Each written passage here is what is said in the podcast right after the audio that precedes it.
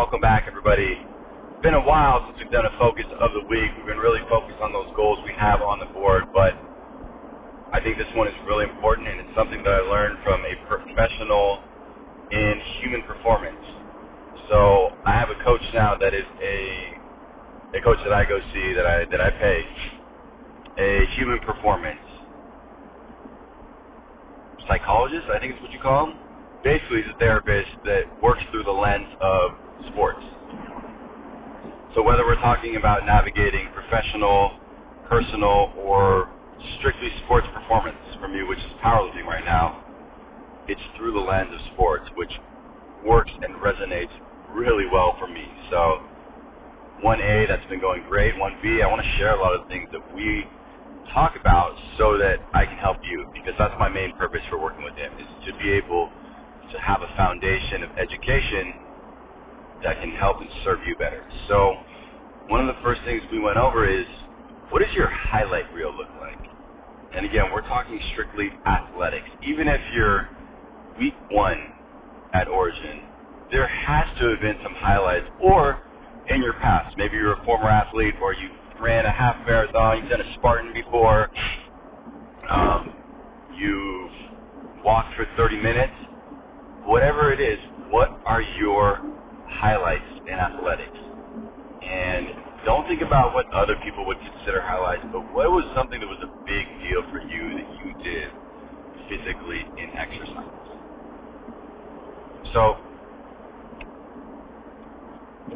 what you want to be able to do with those highlights is tap into them in trying times when you're trying a new exercise, when you're trying a weight that you've never tried before, um, or when you feel just general angst and anxiousness about going into the gym. You know, you're you're at work, you're like, oh, should I go? It's early morning, should I go? I don't want to go. Tap into this highlight reel. So what that is is confidence. Those things are going to give you the confidence and propel you back to that level, back to that thinking of I can do anything. And once you're there, anything is possible. So live close to that highlight reel and have a really clear cut three things that are highlights for you athletically. And again, I know you're not a professional athlete. Nobody is that's listening to this. But you've done something that was a big deal to you somewhere at some time. Even if it's 10 years ago, you've done something that you can consider a highlight.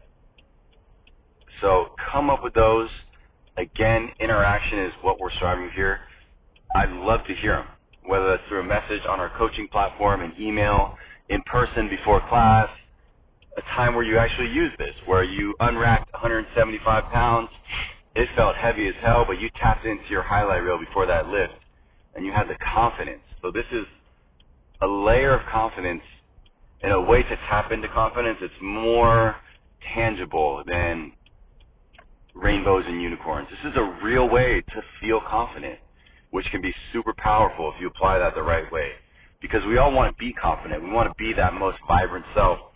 But this is a way to actually take steps in order to feel that, which I think for me, uh, working with Adams is super valuable, even if this is the only thing that I ever learned from him. So I wanted to share that with you. I want to hear from you. So hit me up, grab me before class, grab Angelo before class, and uh, let's talk more about this, guys. So get your highlight reel together. Let's get after it.